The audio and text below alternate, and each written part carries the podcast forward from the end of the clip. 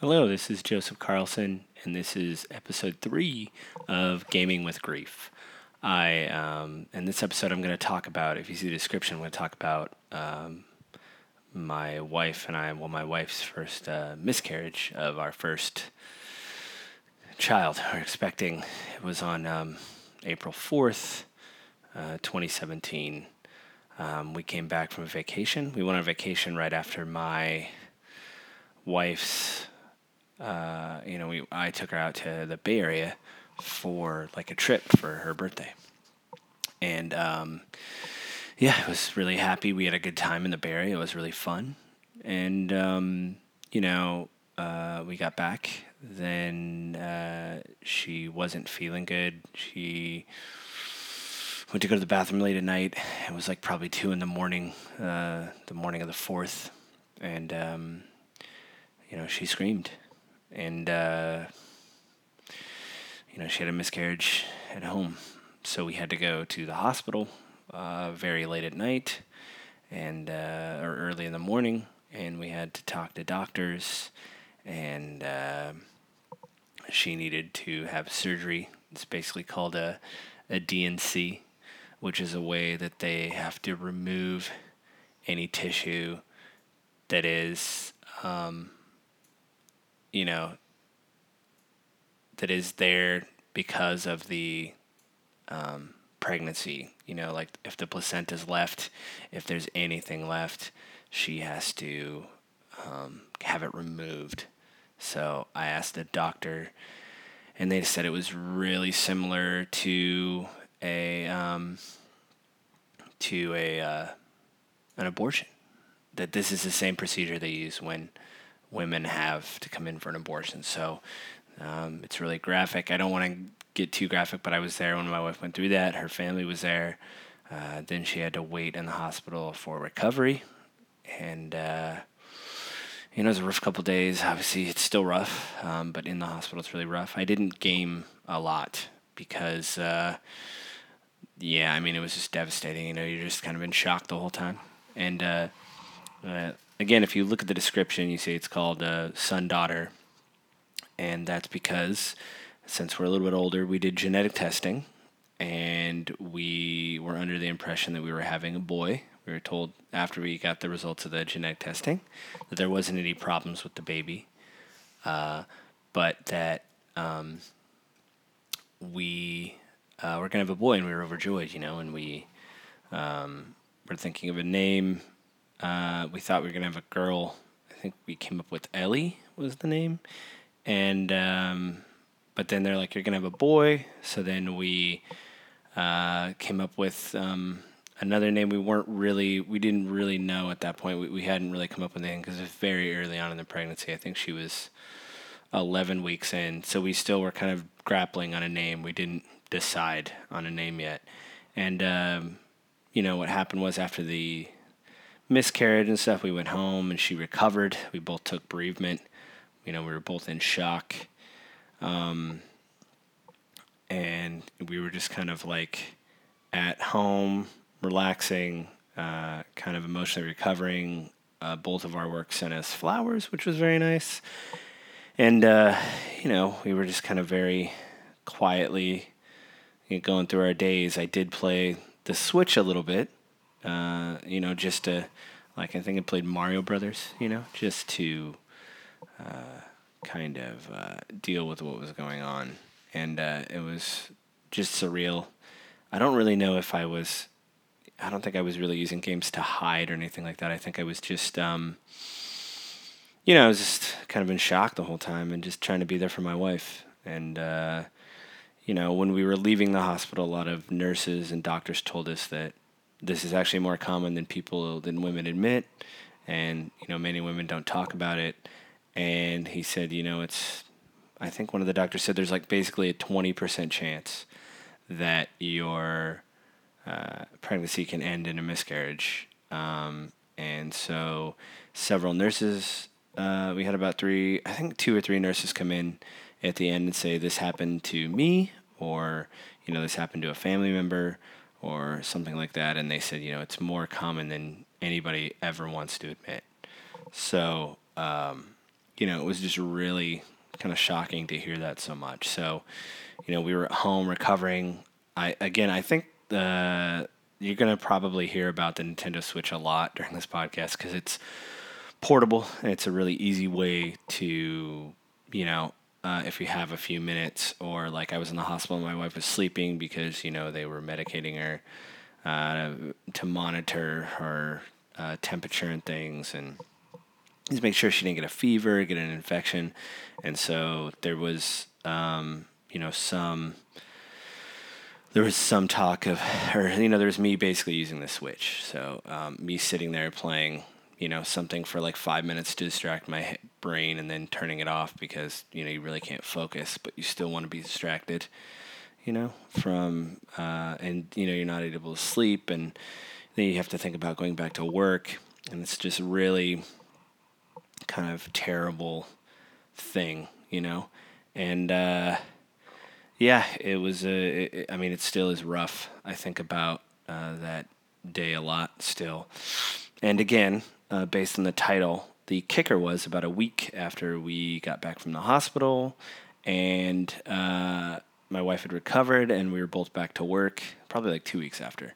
It was revealed to us that there was a mistake in the lab and that we actually weren't having a boy, that we were going to have a girl. So, you know, my wife found this out, I think at the end of the day on a like midweek. And, you know, it, it felt like losing my kid all over again, you know, and my wife felt the same way. She was really angry. And uh, we went back to her doctor. Um, and they, you know, they said, uh, you know, we're very sorry and you know the person will be reprimanded, and that you know not only do they do testing for sex in the genetic testing in the lab for problems with genetics, they do you know the gender testing for babies, and they also uh, to try to detect early detect other disease like cancer. And so for them to make a mistake is you know a really big deal. And uh, so we were really upset. They were upset. You know, they said it was going to go in the person's review, and that you know, it was it was a really big deal. But I mean, it still doesn't make you feel any better about what happened. Um, we actually, my wife and I aren't religious, so we donated the remains of our uh, child to um, the embryo to um, the hospital because we thought that would be a responsible way. Because our thing is, one, they have to do tests on it to determine what happened. But we said if there's any way that this can help other people, we'd we'd love that, you know, and uh, yeah, so it's it was it's really rough. I you know I think about, I mean, there's a lot I'm going to talk about with loss, but like that was really difficult, you know, because you, you know, everybody wants to sort Of, well, not everybody, but you know, if you're married and you're in a committed relationship, the next step is usually kids. You know, you're gonna have kids, you're gonna have a family, and um, it's devastating you know, and then you start seeing. I remember being in the hospital with my wife, and we were in the neonatal NICU, the natal intensive ward. That's probably what I said was redundant, but uh, um, it was um, it was devastating to walk around the halls and see photos of other babies. You know, uh, newborns, parents holding their newborns. Um, really artistic, you know, like professional photographer photos of babies on the wall, and um, you know it's hard. It's hard to see that. It's really hard to just walk through the halls and see those photos of people being so happy, you know, um, carrying their bundle of joy home, and you have you basically have to. I mean, not only go through this terrible thing, but then go home and empty-handed, you know, and be reminded of everything that you saw and. Uh, in those halls with the photos. And, you know, the nurses were really good. They were very understanding. Course, I think for them, things like this have happened before. So obviously, they might be kind of used to it. Um, and uh, it was it was just really really rough. And I you know I still think about our first kid to this day. It's been almost two years. It's well actually it's been over two years, and I still think about you know my daughter, basically. Because uh, as I've talked about before, you know, she was expecting again, and we've gone through this a few times, and uh, they were confirmed to be male. Uh, we saw later ultrasounds of our kids, and they were uh, clearly male. You could see the penis. So, um, you know, I, I was going to have sons, you know, so this would be the first time that I had a, uh, I was going to have a daughter. And, uh, you know, it's just totally devastating. So, um, yeah, I, uh, I don't really know what to say. I mean, everybody has a different experience. It's it's weird that we've my wife and I have like gravitated to watching people's experiences online now. What's what they went through, and um, it seems like most people. I'm, I'm kind of happy for them, but kind of not at the same time because this does happen to people, and then they have a phrase called a rainbow baby.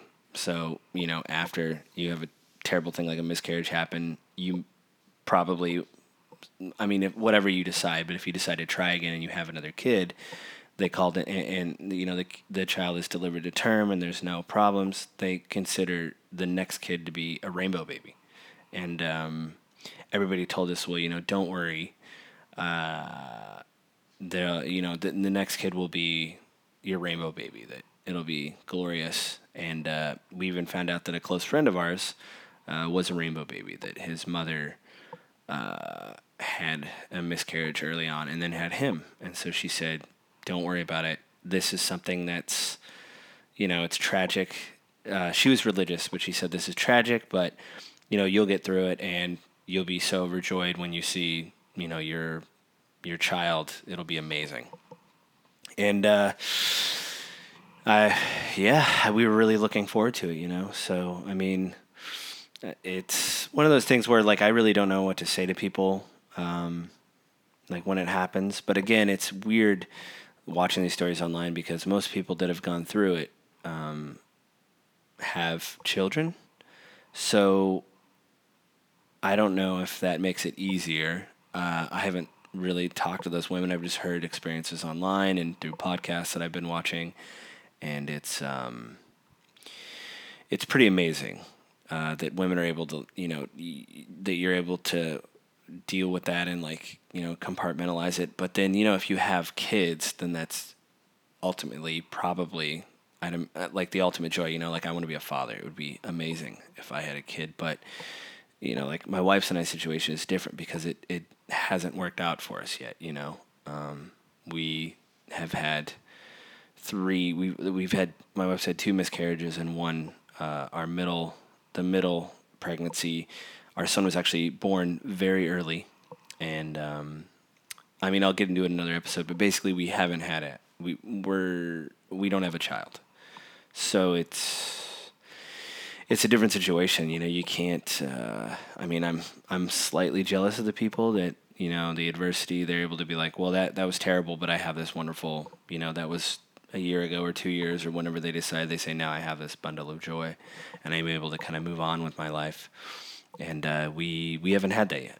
So it's uh, you know you look at the situation, you're slightly jealous of that that you're able to say, well, you know, because I'm sh- the what I've heard and seen women's reaction is like you know it kind of it does I don't know if the you know the death was worth it, but now I have something to show for the heartache and the hardship that I went through, and um, you know my wife and I don't have that yet, so it's it's uh, it's difficult, you know, and um, I don't know uh, it definitely gives you a different perspective in movies and TV shows when women have said, you know, they mentioned that they've had a miscarriage. We saw um, my wife and I a few months ago watched that movie Instant Family uh, about um, Mark Wahlberg's in it and Rose Byrne, I believe her name is. Uh, she's a pretty well-known actress.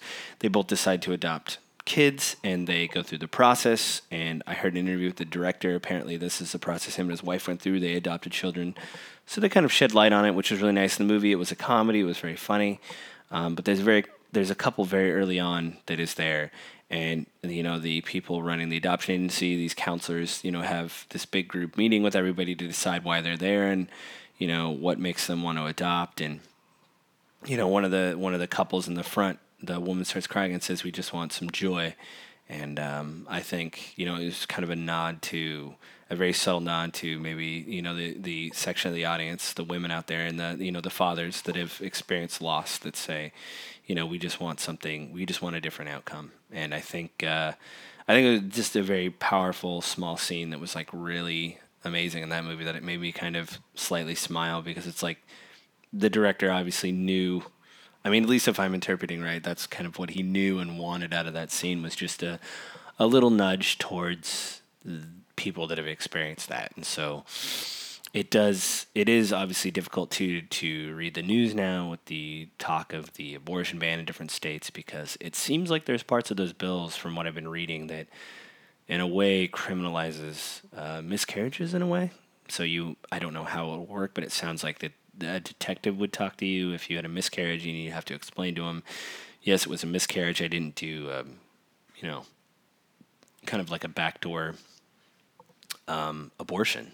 And uh, I think that's terrible, you know, to go through something as bad as a miscarriage and then have to explain to somebody that no, it really is a miscarriage, and then you could be considered a criminal for what happened to you. Um, is pretty bad and what I've told all my friends and we've talked about it is, um, I mean, it makes me really sad uh, that people want to criminalize that kind of thing, but also the idea that no one in the inner circle of the people writing legislation or their friends or family, basically no one step forward and says, "This has been my experience. Why are you doing this?" You know, you can't criminalize something that is more common than you think and like how are we going to deal with that? And then i mean could you imagine being in jail you know committing b&e or uh, another crime like vandalism and then the person next to you ask you know why she's in here and she says oh i had a miscarriage. You know like what is it, it just seems really strange to me.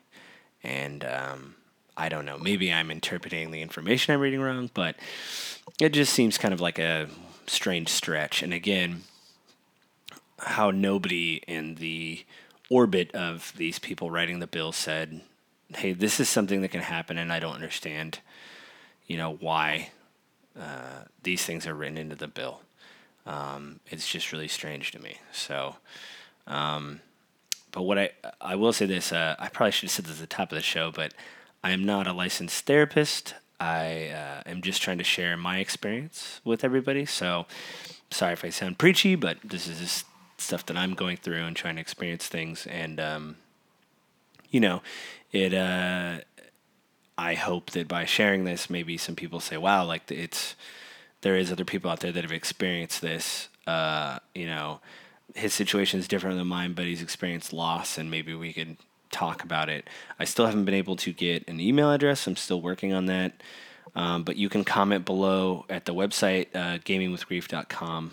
Um, and uh, I should probably start giving all this info at the top of the show. Um, but this is the third episode, so I'm a little rough. Plus, uh, the other podcast I did, I had a host, a co-host, and um, so yeah, um, so it's me solo. So I'm trying to figure out a way to basically run it myself and things like that. But if you go to gamingwithgrief.com, uh, I've enabled comments. It's a Squarespace website. Uh, you can write uh, what you feel about the show, and I'll uh, I'll try to get back to you and maybe bring it up on the on the next episode. Um, but I think leading into the next episode, what I'll let you know is I started playing a lot of uh, Switch, and uh, I started playing a lot of Breath of the Wild for whatever reason. I played it when it launched.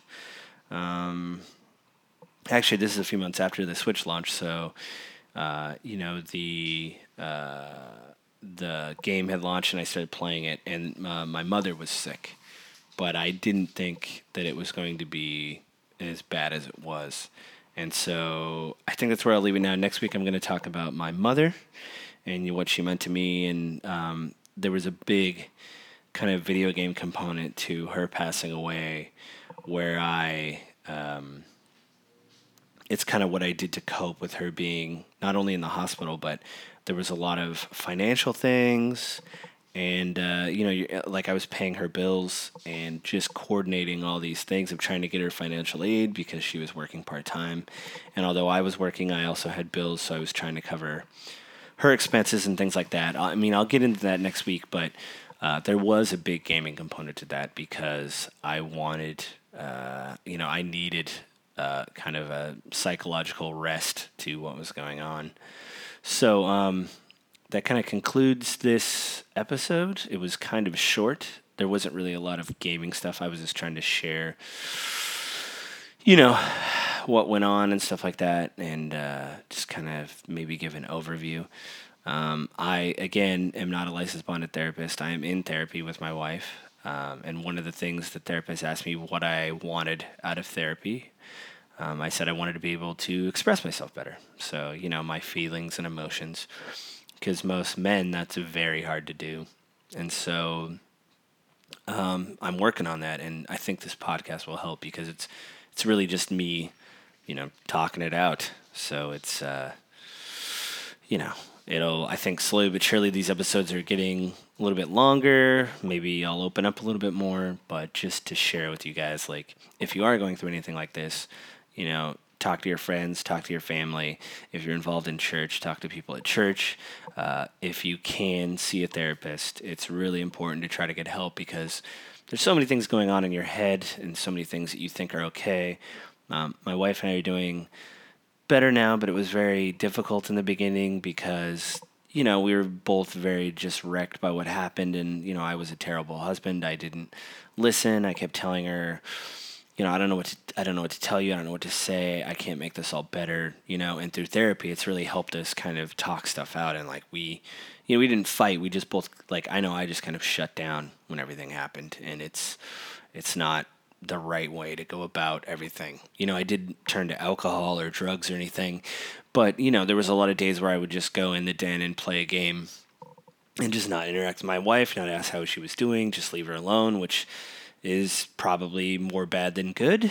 But um, you know, I didn't say anything harmful to her except you know, I don't know what to say, and that's that's part of the process. That's part of the, for me, it was, and I think with therapy, I'm getting better about expressing how I feel about certain things, and you know, we've talked about uh, you know what we were feeling and things like that, um, and it's it's helped us a lot. So again, uh, I'm not a licensed therapist, but I'm going to therapy.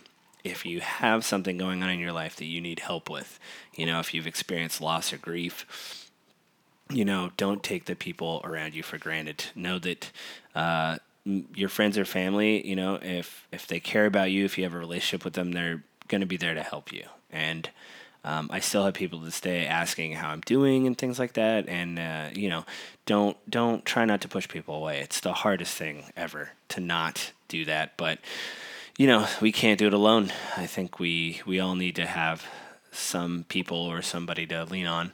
You know, um, my wife and I, uh, I think, in a way, have gotten stronger for all this that's going on. And um, you know, like I said, just remember this is not. Uh, it, it, it's terrible, but there there is a way through. So, again, if you can, uh, if you're religious, uh, go to church, talk to people in your congregation.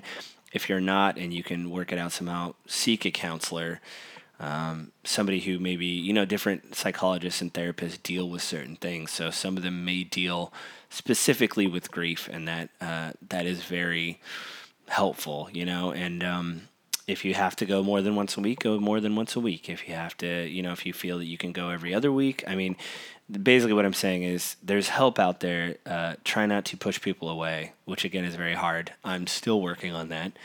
Um, try not to push people away. Get help. Um, and I think it's okay if you spend an hour or two a day uh, playing a game just to kind of switch your brain off into another kind of avenue of thought because I think you will naturally get mentally from fatigued from just dealing with grief uh, so much it'll suck the air out of the room, you know, and you have to, and you're still living in the room, so it's uh, it's not good. But again, there's a way out. Uh, if you have to look online, if you need like a support group, you know, there's several people that could help maybe in a group setting that, is, that you may find helpful to you. So, um, again, next week I'll get into my mother. Um, if you want to leave a comment, go to www.gamingwithgrief.com.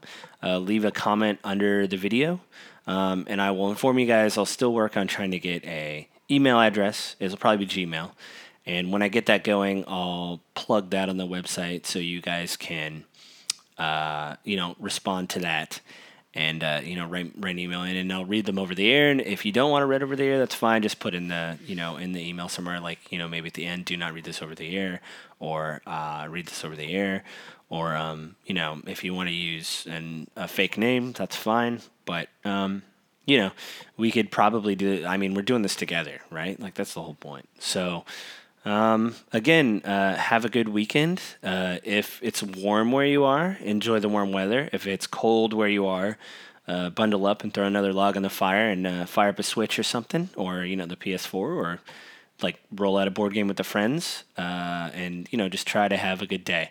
And uh, you know, um, I'll see you guys next week.